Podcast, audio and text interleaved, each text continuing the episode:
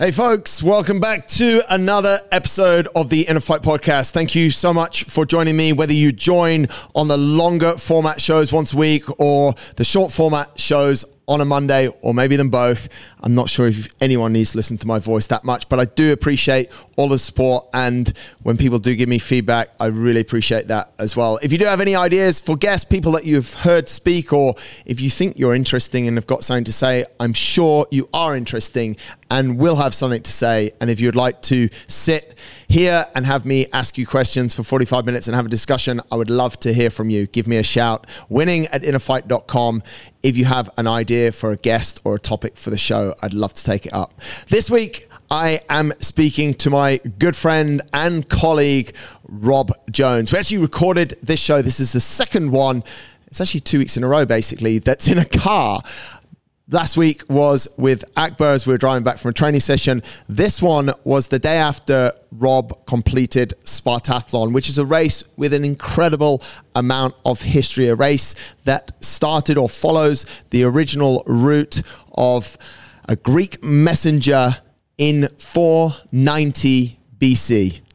It's an amazing race. It was 245 kilometers non stop from Athens to Sparta. Rob gave me the absolute privilege to support him on this race. And then I don't think he really, really wanted to, but he allowed me to chat to him about it on the drive back from Sparta to Athens the following day. And we set up the mics in the car. The video version is not super fantastic this week because there was a problem with the color. However, we've done our best to rectify that. And what's important is what Rob has to say in this show.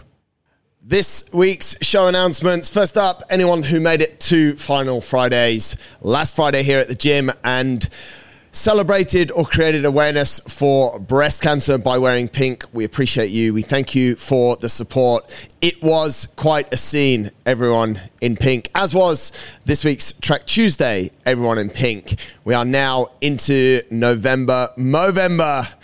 Rob Jones will try and win. Sandro's been winning the Movember for the last 12 months, or probably quite a large stretch of his life. Anything you can do to support those two good causes is obviously always super awesome, and we do appreciate it. What's in the news for us this week we have a new schedule which starts on monday where we have added a 9.30 a.m mainline class so if you are a little bit more flexible with your time or simply you don't have a job, then you can come and train after the school drop off or just mid morning. Generally, 9:30 a.m. will be a mainline class. Unfortunately, we have pulled the pin temporarily on our 8:30 boot camp class. We've merged some of those people into the mainline class, which is absolutely perfect because the mainline class is infinitely scalable as well. So there's no boot camp at 8 30s anymore. There's also ongoing and increasing, and this really doesn't matter if you don't live in Dubai, but if you do live in Dubai, or even if you don't live in Dubai, you should be aware. And if you don't live in Dubai, you probably already are aware every time it rains and every time there's a traffic jam here. But it is increasingly hard for people to get to the gym for our 4:30 afternoon class, and therefore we have shifted our afternoon schedule by half an hour. Mainline class will start at 5 p.m. and also 6 p.m. So giving people an extra half hour to get there. 7 p.m. will be our specialty class, which on a Monday and a Wednesday is pure strength.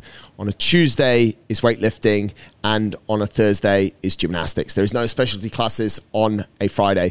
All of the details of the new schedule are on the website, so be sure to check that out. In other news, this week we released the next international marathon, which will be in Milan on the 7th of April 2024. There is plenty of time to train, to plan, and to get excited about this one for all details of that event and for all of our events innerfight.com slash events. You can see exactly what's going on there. There's quite a few different things happening. So if you're interested in getting involved in different things which may be something new to you maybe stuff that you've been doing before or maybe you're looking for a new hobby or a new event to get involved in innerfight.com slash events Go and check it all out. And it is the final call. This is the last week you'll hear me talking about Turf Games, which takes place next weekend, 10th and 11th of November. We have six teams in this. They would love to have your support. We'll all be down there. Sports City on Saturday, the 11th of November. There's a whole day of watching fit people, not so fit people, extremely fit people all shapes and sizes. There's all different competitions. Get after it. It's very inspiring and a whole load of fun. And I know all of our teams would definitely, definitely appreciate your support. Final announcement this week. We have seen in the last week the kickoff of Dubai 3030, which for those around the world is a 30 minute exercise initiative for 30 consecutive days. It's super cool. Check out their social channels. If you are looking to get started on your fitness journey, there is plenty of things going on there. 30 minutes of exercise a day, loads of different ideas. It's a really cool way of starting a regime, getting some routine, discipline back in your life. Just 30 minutes. It could even just be a walk or which actually it's probably harder for people to sit and meditate or sit for 30 minutes, but it's not all super strenuous stuff. There's plenty going on. Go and check them out. Dubai 3030, a great initiative now in its many, many years. It's been super successful. That is this week's show announcements. Let's get on with the show. This is episode number 852 of the Inner Fight podcast from Athens to Sparta with Rob Jones. Enjoy the show. Here we are, back in the car. Second car podcast. I'm not sure if the first one was good quality or if people found that it was good quality or not. I actually thought that the audio was very well tuned up. We are in Greece. We're on the way back from Sparta to Athens, where the road quality might make it a little bit noisier. And I'm joined by Spartathlete. Is that what we're allowed to call you now, think, Rob Jones? yeah, What do you become when you complete this race? a race finisher. Did you get finisher's t-shirt? there is a. I didn't, but then Jeff went and found me one. Yeah. So I do have, and two hats. I have two hats now. Two hats. Two hats. What do they? But it's in Greek, so I don't know what they say. He might have stolen a hat off somebody. I saw a few guys running around with t-shirts on that had 41. Is that the age of this race? Is the yeah the forty first year of the race correct? Yeah. then in all of my Instagram coverage You of this that. race, no, I was saying it's like 30 plus years old. So you're right. Just. I missed all of this Instagram footage, so I don't actually know what you've put out, what people have seen. My, I came back to a lot of messages and a lot of people saying, "Well done," or "You're doing well, thank you." Ha, ha, thank you. No, that's what I was saying back. Yeah, lots of very nice messages. So, firstly, thank you to all the people that reached out. yeah, there was uh, a lot of support, and we, we actually have to hand it to Inner Fight Endurance PR. What did I call him? PR guru, my manager, Rob Foster, who asked me to ask for people to send messages, and I apologise to all the people that did send a message to you and to you also, mate, during the race that I didn't, I couldn't find an opportune time to share that message. We shared a few. Toby Buckland, we think he definitely has a career in motivational speaking. Poor guy. He was sat at home supporting, following along, sending loads of messages, and he sent quite a nice voice note. And Florence in the background as well. But yeah, I didn't get to play them all out during the race, but I have shared them all. There literally wasn't enough time. there wasn't enough time, and I think that's maybe we'll come on to a few tactical things that we sort of tried to do, but I think to play certain messages need there needs to be the right time. So anyway, mate, let's for those of you that don't know what's going on, give us the rundown. What are we driving back from? What have you just done? So, Spartathlon is a foot race from the Acropolis in Athens to King Leonidas' statue in Sparta. It is 256 kilometers. There, it's all road apart from a very small section, couple of k, maybe four or five k, which is on trail up and down a mountain. And you have a 36 hour time cap to get there, which is a day and a half. And it starts off with very aggressive cutoffs that get more lenient as you go through the race. So it promotes what most people do and run a positive split. And it's held on the last weekend of September every year. And the, I mean, you've Googled the history more than me, but the, the idea is that, how do we say his name? Phil, Phil, Phil, Philippides. Philippides, a Spartan messenger, allegedly took this route to pass on the message that the Greeks had won the Battle of Marathon. Incorrect. Incorrect. Go on then. He he was actually sent in 490 BC Here we go. to Sparta, and this is where I actually should have read a little bit more. but he was sent to Sparta to get some support or tell something about the Persians and an invasion. The marathon part is Separate. comes later. Yeah, I, I think that's probably one of the I don't know, one of the misunderstandings of what Philippides did and people that argue, or maybe that's one of the arguments, but from what I was reading pre and during the race as well, that it's quite clear cut that he went, as you said, from Athens all the way to Sparta. He was a messenger and he was carrying a message to Sparta. And what's also phenomenal, and maybe you've got some thoughts on this, mate, is it was 490 BC. He didn't have any carbon shoes. I don't think he had a support crew, and his navigation wouldn't have been by Suunto GPS. No. he there was no roads. So it was all trail. It was or- all sort of trail, and he he's rumored to have got there within a day. Yeah. And then didn't he deliver the message, run back to Athens? Yes, And then he ran from Athens to Marathon, yes.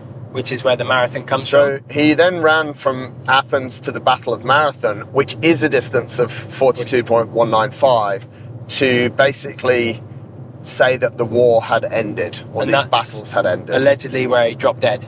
and then he dropped dead. Yeah. So he had run over 545k. That's a fair hit. Decent. We'll let him off for that. I'm not sure what his rest periods were, or that that we need to check out. But Yeah. mate, when you set out to sort of do this race, and it started at the Acropolis, and maybe we should actually figure out your motivation first. But this this question's come out. Like, was this guy on your mind, Philippides? it ca- he came in and out of my mind throughout the race actually because quite a lot of this race there's people love it for the history although i just botched the history up. Maybe it's because it's a day out i've only just slept. Yeah. but people love this race for the history and you speak to everyone that's running and they all have they all want to run this race because of the history of it. Right. and so it was people that i spoke to would remind me again of why this race is what it is. Mm. And I couldn't help but think we're getting an easy time of it versus what genuinely versus what he would have had to go through, and it just it blows the mind to think how quickly he could have gone Yeah. and how must like, how fast and such a good runner he must have been all this time ago. there is some people that have run, and I think there was one guy that I saw who was running the race in like a like a flip flop, hmm. which is what was thought that Philippides wore during during his run. So yeah, it's it's mind blowing to think what this guy did. And, yeah, I mean the amount of people actually that I saw running the race in carbon shoes was astonishing. Are you for or against that, mate? I was against it. I just thought, best of luck to you. There's actually somebody running in the Hoka, uh, the Hoka Rocket X, Yeah, which we said was a five and ten k shoe, yeah. And she looked very, very strong until close to the end. Yeah, it's Yeah. interesting the efficacy of carbon at six six and a half minutes a k. Shoes that are designed possibly for people going a lot faster. Anyway, we won't get into the great debate about single-use shoes or anything like that. Let's rewind, mate. Rewind. Why why did you sign up for this race and, and talk us through the process of that? So this is one of those races that I'd read about it previously in lots of books, and you read. If you pick up any of the good running books, like uh, Vassos Alexander, he has some really good books. All of the uh, iconic running books, usually mention this race in one form or another. It's like the UTMB. You know, people, everyone has a story about UTMB if you pick up one of these great running books. Mm-hmm. And I thought about it. I thought this is a really cool race. I'd like to do that one day, but never really put it to the front of my mind and never really planned around it.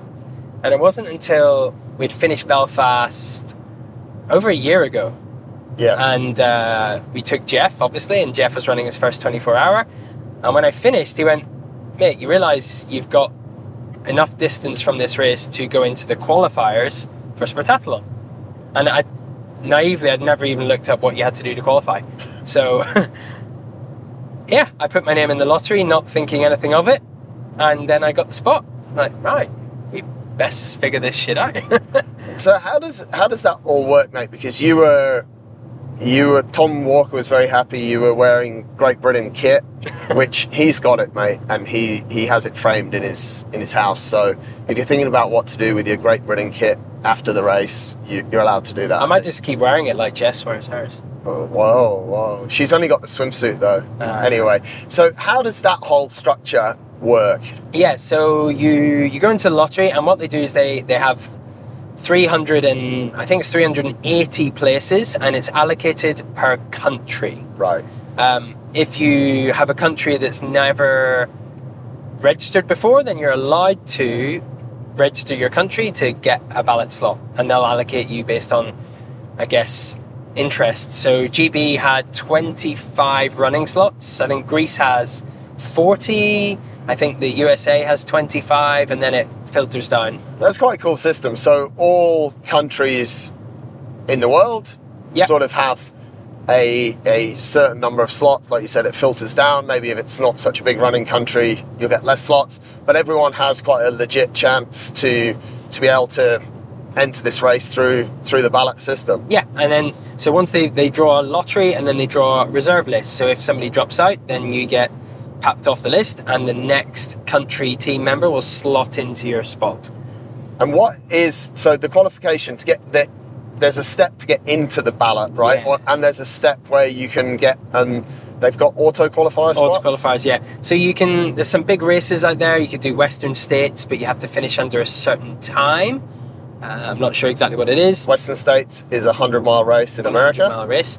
The Uh, the Western States. 24 hour race, when we did it, the cutoff was 180 kilometers. Right. And I ended up with 184. The 12 hour cutoff is 120k. 120k in 12 hours In gets 12 you auto qualifier, auto qualifier, or are you going to a ballot? It's a good question. I think Uh, it gets you an auto qualifier. Auto qualifier, Yeah. yeah. I think it might be 100k gets you ballot, And 225k in 24 hours. gets you, Gets you- auto.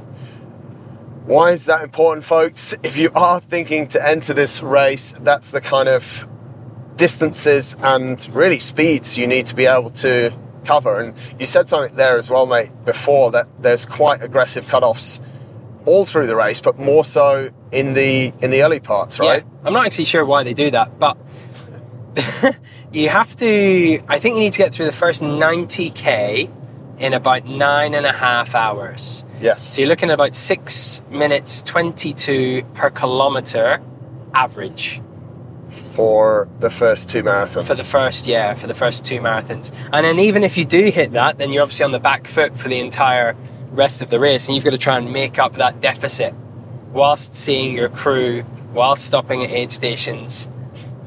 It's it's tra- it's challenging if you're a, a slower runner, if you're at the bottom end of that qualification standard. I'm just trying to flip this around and think about what someone who isn't that interested in running or uh, runs a bit, but you know, it's not a major part of them. They're thinking, okay, to qualify to enter this race, there's a really complex qualification process.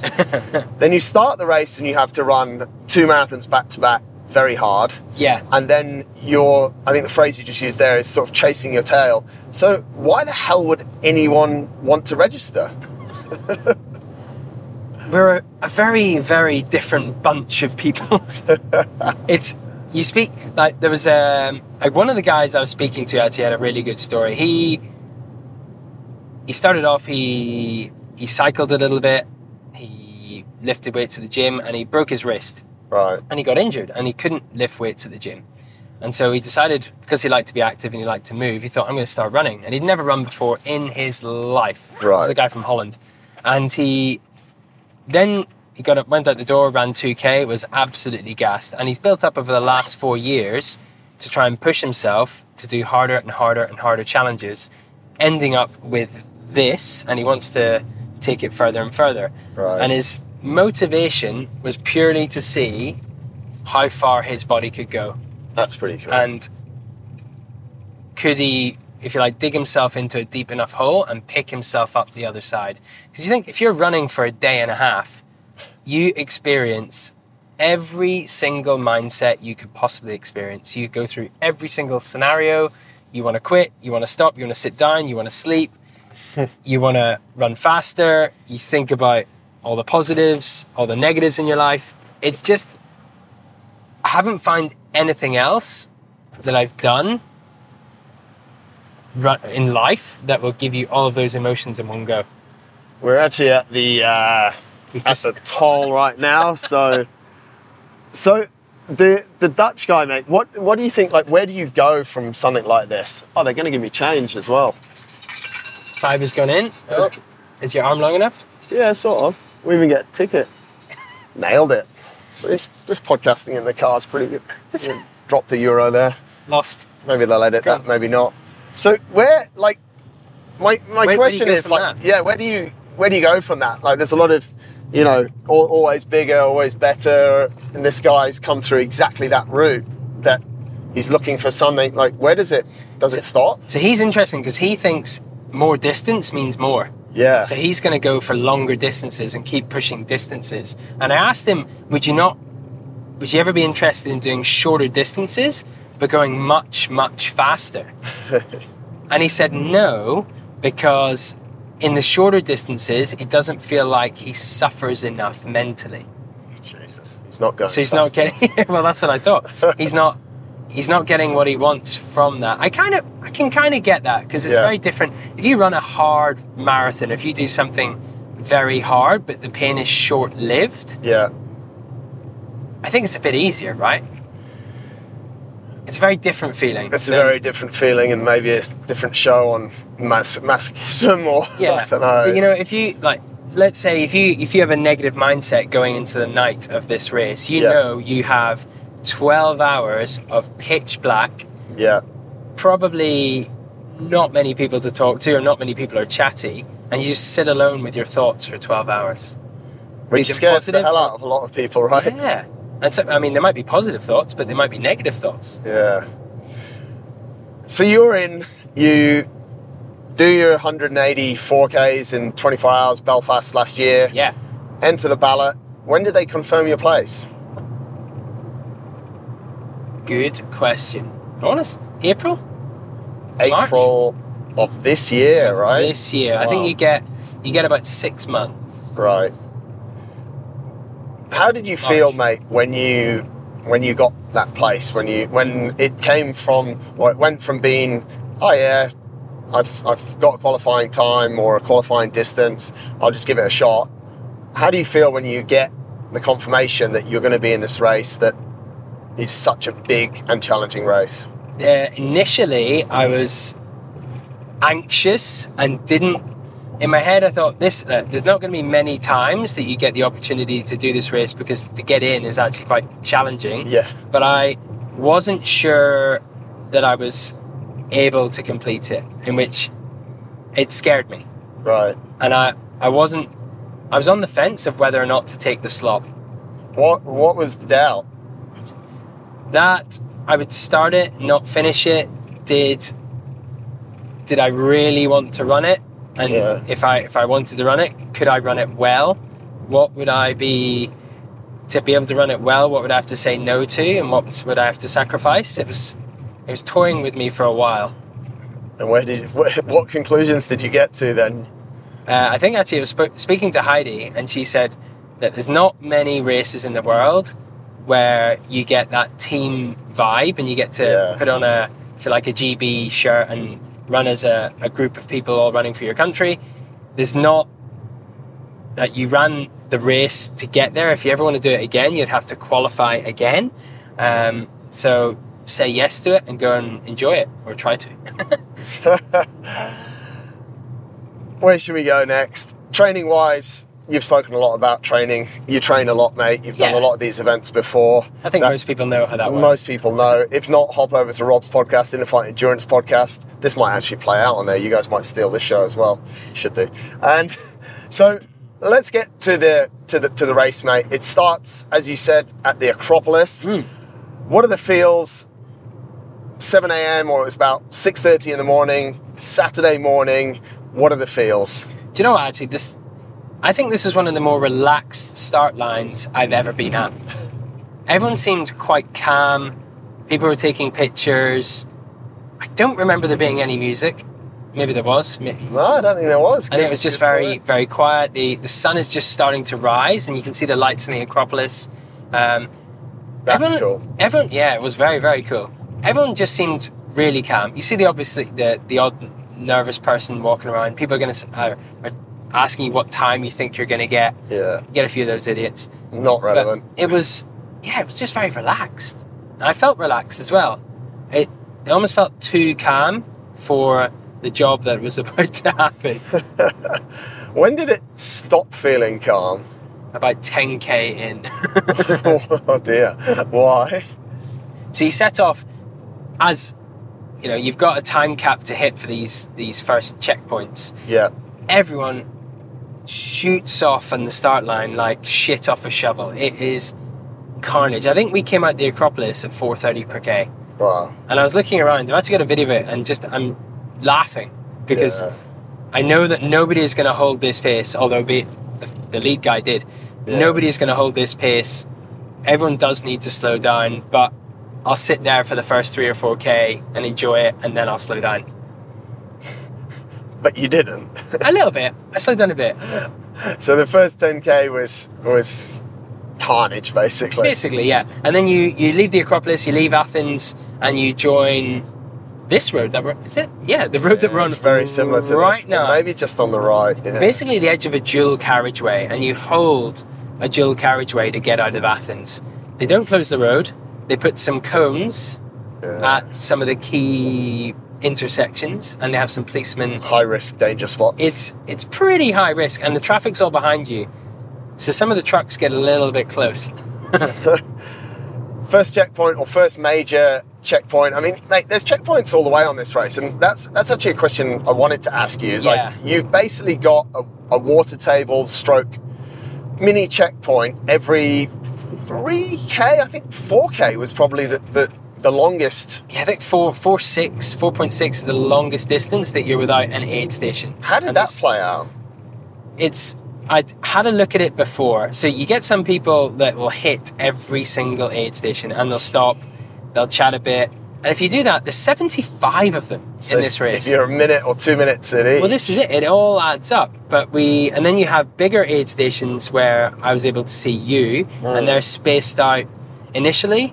The first, what was it, 44k, Mhm. and then 80k, and then it was every 10, Yeah. 10 or 12, right? Yeah. So I was running with two bladder bottles. Anytime I needed to fill it up, I would just fill it up at the next one. Yeah. And when I saw you, would just change things through. Yeah. So I wasn't really stopping at those small aid stations at all. So you ran a marathon, 44k, Yeah. quick refuel, Yeah. and then you ran basically straight through to 80k. Yeah, I went through the first marathon in 359.48. Was that planned? Man, they had a timer on. they had Ah, a timer okay. and a timer. I did, I, and then I. Uh, that's how I knew. Right. I knew I wanted to come in the first marathon in and around four hours. The goal was to finish the first 80 in eight, maybe eight and a half. Did you do that? Bang on. Yeah. Yeah, exactly. you- Yeah. So 80k's in the legs, the pressure's off, you've met the time cut off, Mm. and you'd gone pretty much. I mean, like you said, mate, the first 40k out of Athens is. It's pretty rough in places. Then it hugs a quite a nice coast road. You go through Corinth, the ancient city, or where the Corinth Canal is, and we can have a whole other history lesson. I'll just show off what I've retained on Google, but we won't. Does the race? Did the race then sort of change a little bit, mate? Was it more relaxed or what's because there's it, it's quite a big sort of mental point. You were never going to be in danger of the cutoff, No. but So this everyone talks about it, this the next 30k is where I really really struggled. right? So from 80 to 110, 115, and it was just because I'd gone through that first 80 in eight hours. So in my head, you start doing maths, right? You Yeah. go, okay, so if, I- if I held that, I'd get done in 24. But that's not going to happen. It's going to be a lot slower. yeah, But you're only a third of the way through the distance, and you just rem- it just reminds you of how long that race is yeah, and how far your legs have still got to go. And you've run 80k quite quick, so you're starting to feel tired. yeah, yeah. Um, so yeah, the next 30k, I did. I really struggled. Just lots of things running around in my head, thinking, "How are you going to do this? How, how much? When are you going to walk? How far will you walk? You need to keep running. What if something goes wrong? And just you start. Yeah, you think of every negative thing you can, really. and what do you do to in those times to sort of hold it together, as it were?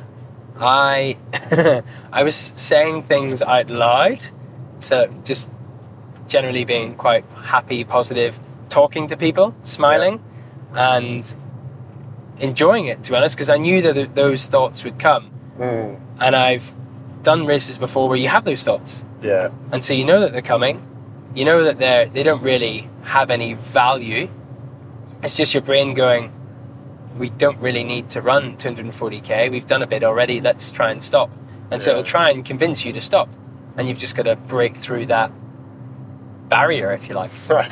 It's interesting. I think you came into a checkpoint maybe somewhere around there, 110 or 140k, and for the first time, you you rattled off this game plan, and we hadn't ever had a game plan. It was just we stay relaxed and just keep running and la di da di da, and you know you'd go out from a checkpoint and be like, sweet, we'll see you in 10k, an hour, an hour or so, and you cracked on. But you came into this checkpoint and you're sat and you're like, right. X time to this time, Y time to this time, Yeah. and you laid out this whole plan, and I was like, "Well, that, that's cute." Yeah. I was like, but I knew that you had obviously had some. It was quite an interesting sign that you'd obviously had some sort of moment before, and I just said, "Yeah, cool," Yeah. and we carried on as as it was. So that's actually when I thought that you might have had, yeah, A you had. wobble. I don't know if it's a wobble, mate. I think it's quite. I think. I think the biggest sort of learning from that is exactly what you said. It is super normal. You've mm. just run 80 kilometers in eight hours. You are starting to feel a little bit tired. That eight hours as well. It's a bright sunny day. I mean, you're used to running in the heat, but it's a bright sunny day. You're dehydrated, and you're you're a third through what you're going through Yeah. or what's to come. So you've got to do that two more times, another 80 and then another 80.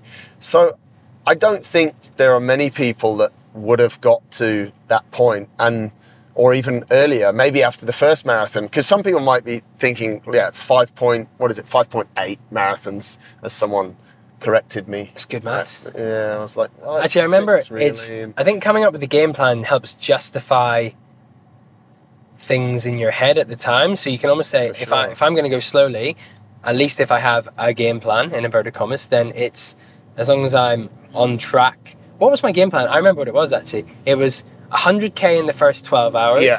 then another 100k in the second 12 hours, which leaves only less than 50. Yeah, That yeah. was it. Something it, like that. it made absolutely no sense at the time.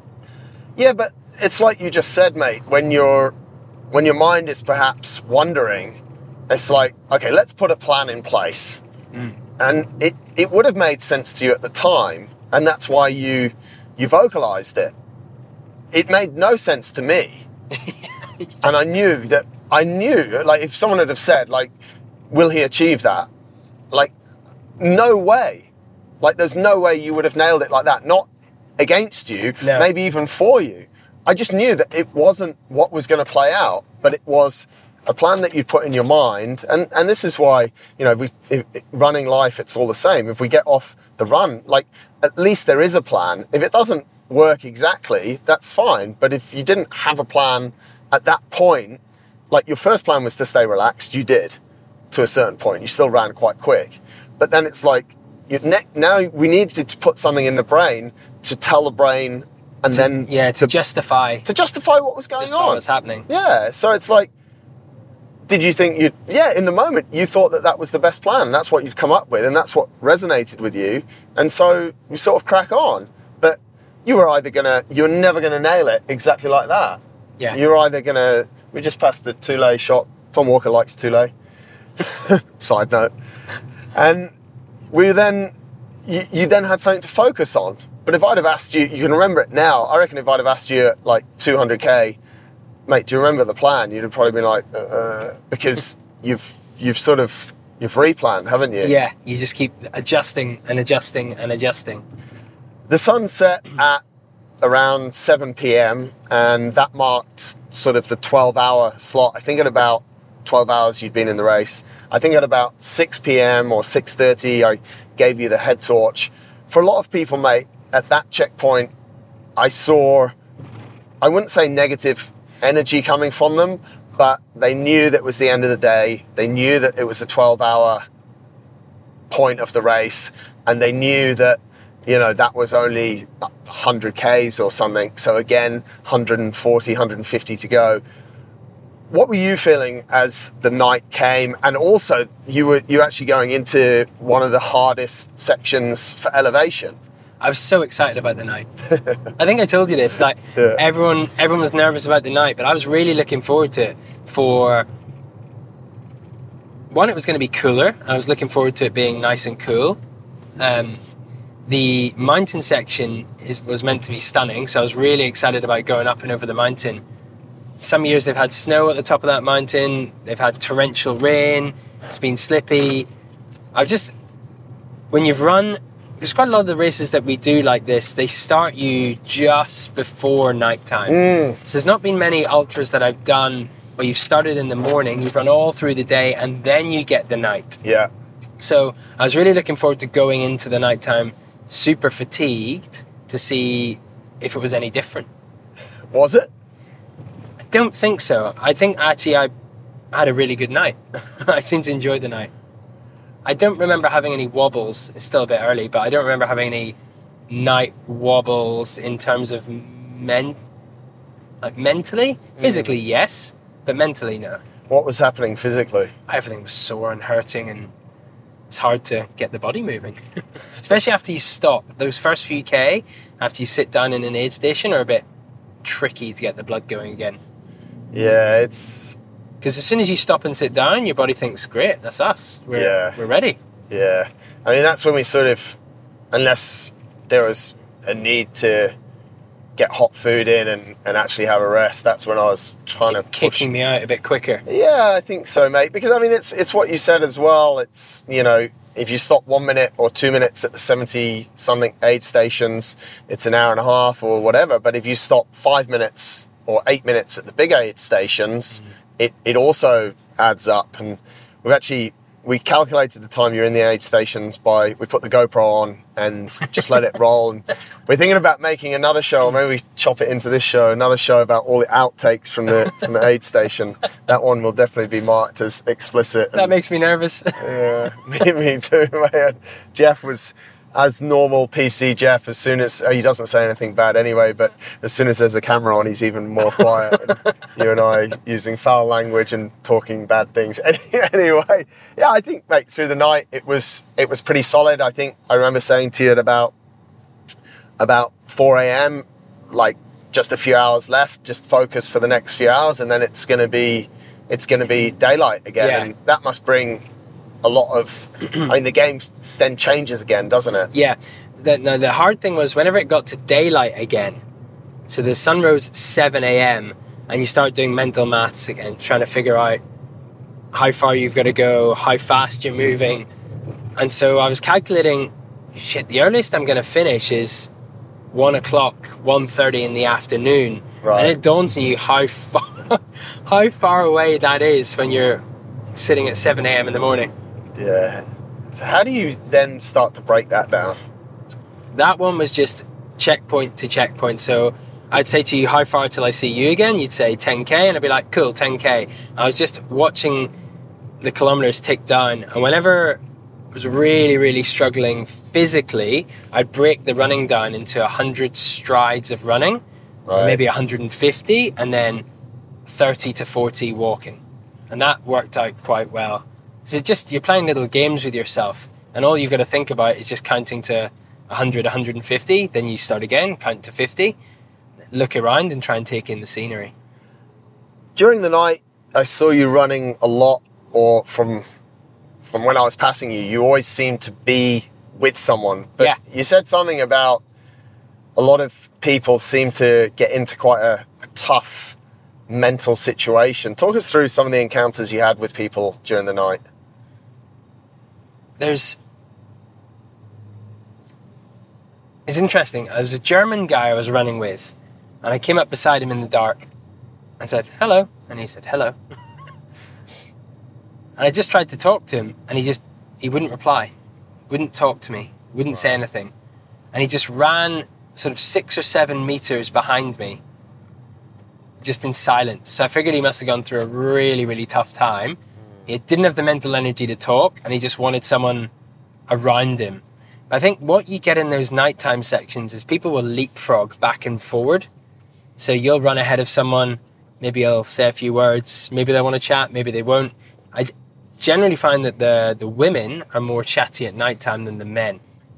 do you think the men are scared of the dark Maybe.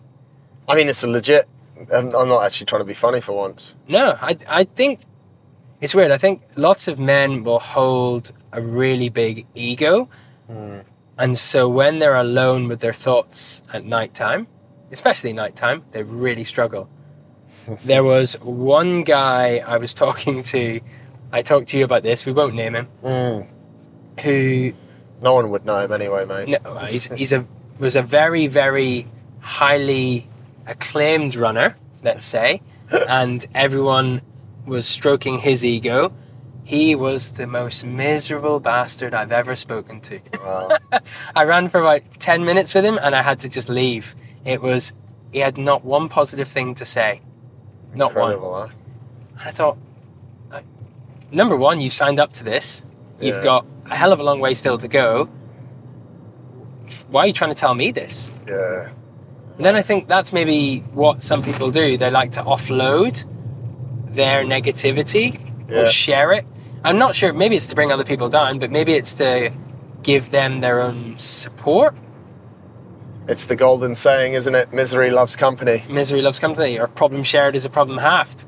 He's trying to half his problems and give them to me. Give half of them to you, and you're Yeah. not that interested. No, so I wasn't interested in that. But there was, I mean, on the whole, the majority of non British people that I spoke to were very, very nice. Yeah, Very positive. There was a lot of nice people out there, and I think a lot of the people that were potentially having a tough time, they know that they're having a tough time, and and they just kind of probably like you said, your German friend he probably just goes into himself and Mm. just that's the that's his way of dealing with things, right? I think that's probably a better way to do it than what the other guy did. Was to offload it all. Yeah, yeah.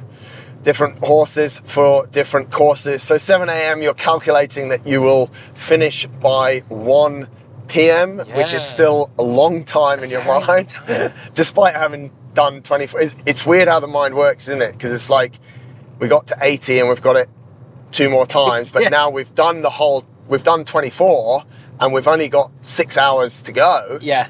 And but we're still seeing it that as a long time. You're not doing it in distance, you're doing it in time. And you try and flip it. You try and go from distance to times to figure out which one seems less. Yeah. And n- neither of them work. It's, it's a bloody long way. Whichever way you look at it. Any tough parts during that, that morning period, mate? Uh, yeah, I, normally, like you get people talking about when the sun rises, you'll get a big burst of energy. Yeah, That did not happen. yeah, I had no big burst of energy. it was still just flat. yeah. It's actually quite weird because I don't don't know. I felt exactly the same, mate. Yeah, I don't know why that was. Is it because is it because of that start time? Because you've been going a full twenty four hours before that, or Yeah, but there know. was no.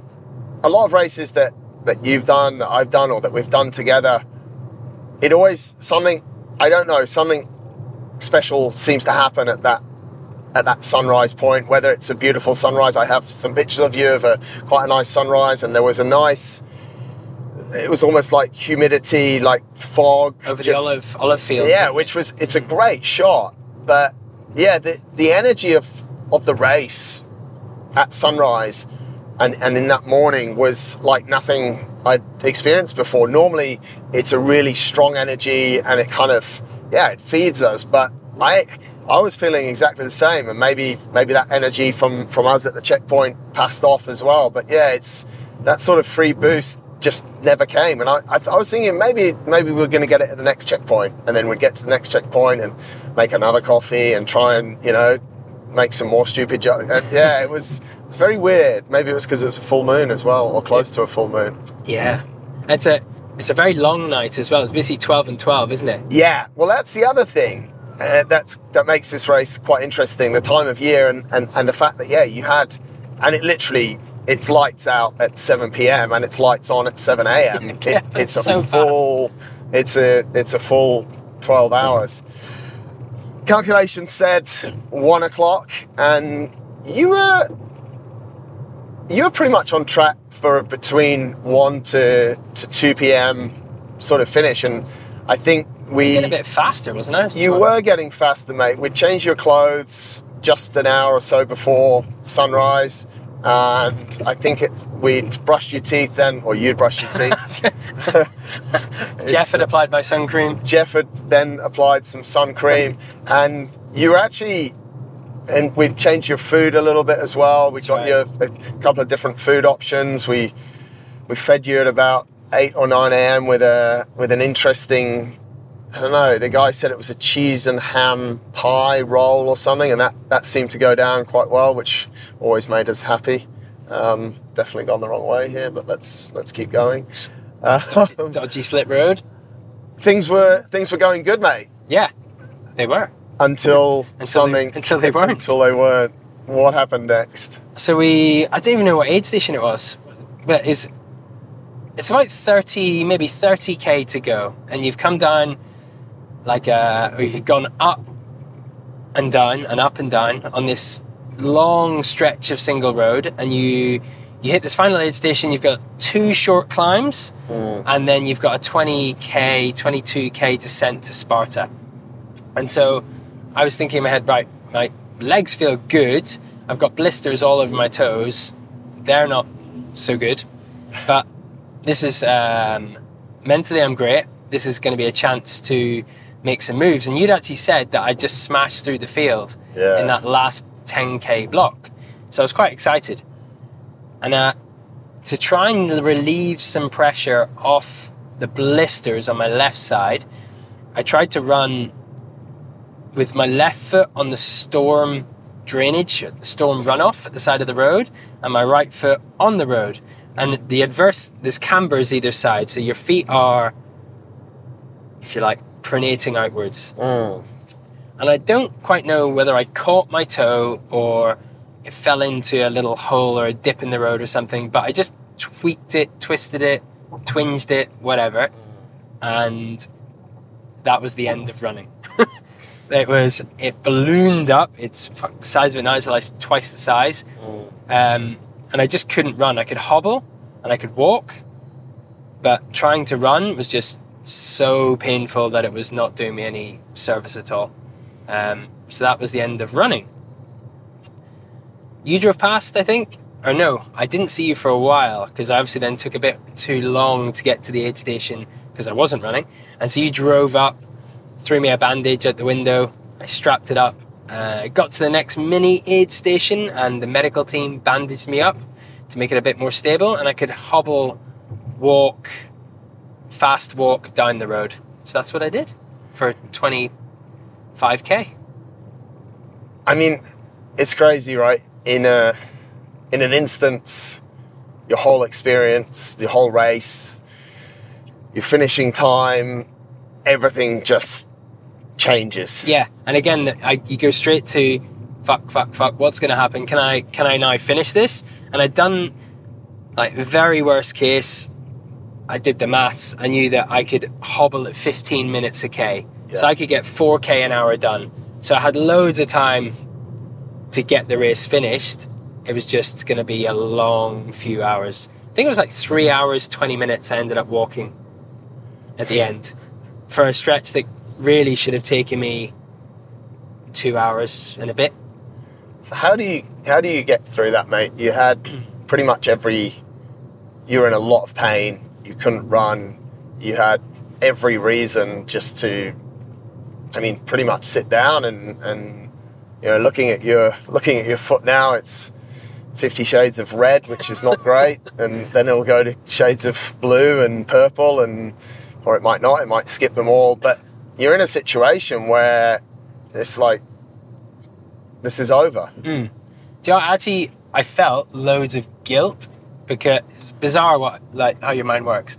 The, the strongest feeling I had was not about my foot or my ankle or whatever, my leg. Was actually I was annoyed that you would have to wait for me for so long. It's like shit. These guys have been thought you know it would be over in two hours. There's two aid stations left, and now this one's going to take an extra hour, and then they're going to be waiting for me for another two hours. I just felt really guilty for that, which is a bizarre feeling, I guess, to have. But yeah, I once I knew I could hobble, I it was getting done. So that never crossed. It never crossed my mind that I wouldn't finish from there. Um, I knew I could get to the 36 hours if I had to, but it was just yeah the guilt that I thought, shit, I've let you guys down from something that was so stupid and could have been avoided. Fortunately, you didn't one. need to use those 36 hours, mate. No. At about 33 hours, you came. Do we call it a hobble? It was a pretty decent walk. You didn't make it look like too much of a hobble compared to to a lot of people Some others. out there.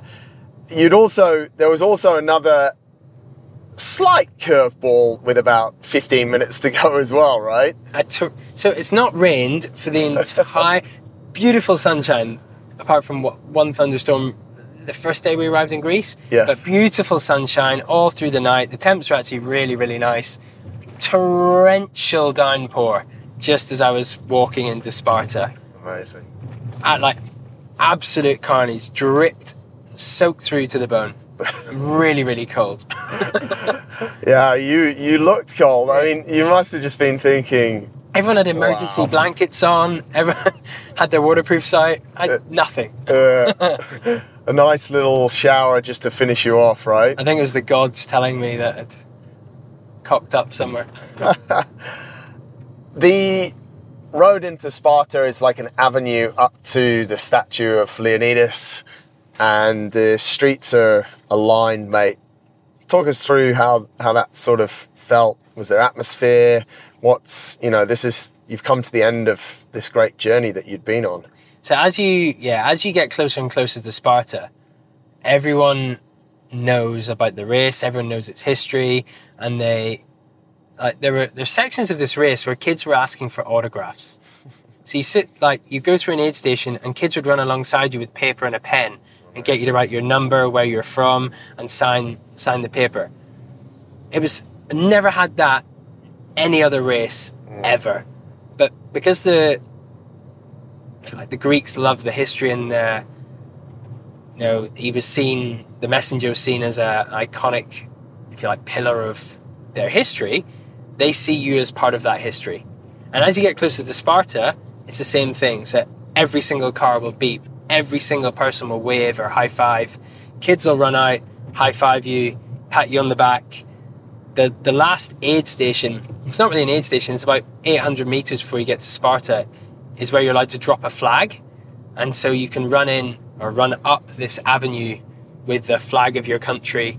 All of the behind the statue of Leonidas is flags of every every nation that's ever finished the race. There's a statue just before that of all of the it must be all of the Spartan nationals that have gone to the Olympics dating back to whatever BC or the Olympians that they have. Mm-hmm. It's yeah, the whole town is just there for this race. Emotional? Yes and no. I think it's not quite sunk in. Mm. I was.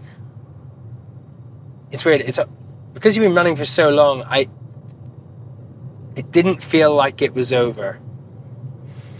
Did you want it to be? Yes. I wanted it to be over for about two hours before, but I kind of got into the, the rhythm of just walking. So if it was another 10k, I would have been quite happy. But if it had been 10k shorter, I would have been equally as happy. You get your flag from Jeff after some high fives, some, Some pre high fives and some hugs. pre finish line celebrations, which is super nice.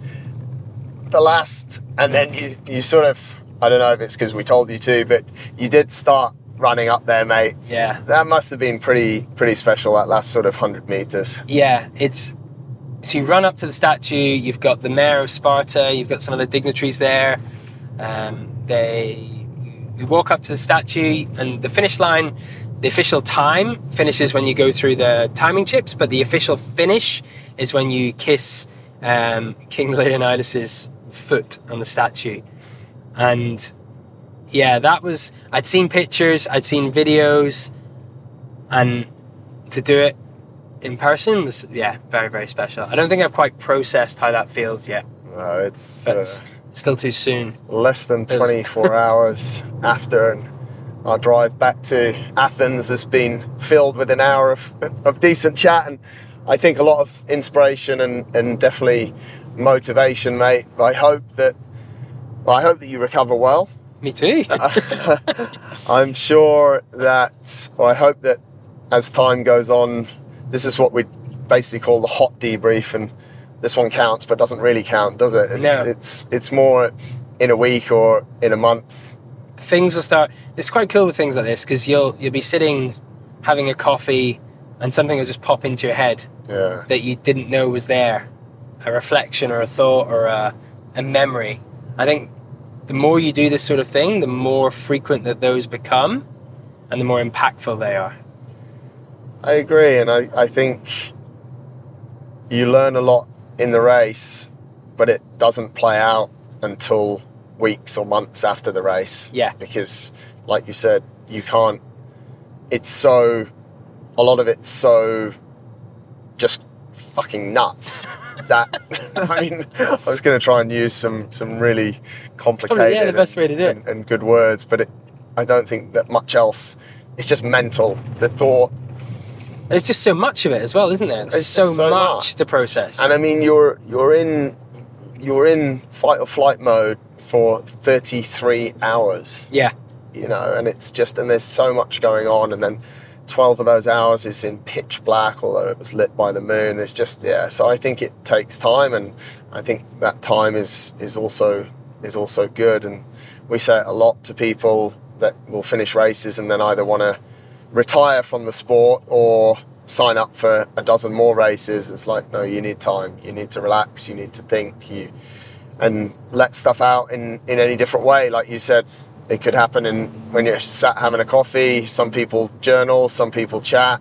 I know you've got two days here in Athens on your own, so maybe that could be uh, a, reflection time. a good a good reflection. But mate, sensational race. Thank you. And lots of support, and, Yes. and you've provided an insane amount of inspiration for even some people message through obviously Instagram about the the updates that we're putting out there that I'd never even I don't think had ever messaged us before. So you're making a really solid impact, and I hope that your feet recover Yeah. fast. They will recover, but I hope We've got some running fast. to do. We We've- need them to we've recover. Got a, we've got a few races. Any any final thoughts that you want to share with people? No, again, just a massive thank you to everyone that followed along. Um, if anyone wants to run long distances or discover things about themselves, feel free to get in touch with either me or you. We're happy to help them discover new things. and also, a big shout out to you, Jeff, Jane, um, for supporting me for the last 30 Oh, plus hours. It would not have been possible without you. I like Dubai, but travelling to these things is, is good fun, mate. So Another lad's holiday. so long as Holly's okay with it, then uh, I should give Holly a shout out as well for being for being okay with it. But uh, awesome, mate. Congratulations, folks. Thanks a lot for listening. We're almost at our destination in Athens. This has been perfect timing. We'll catch you next time. Bye bye.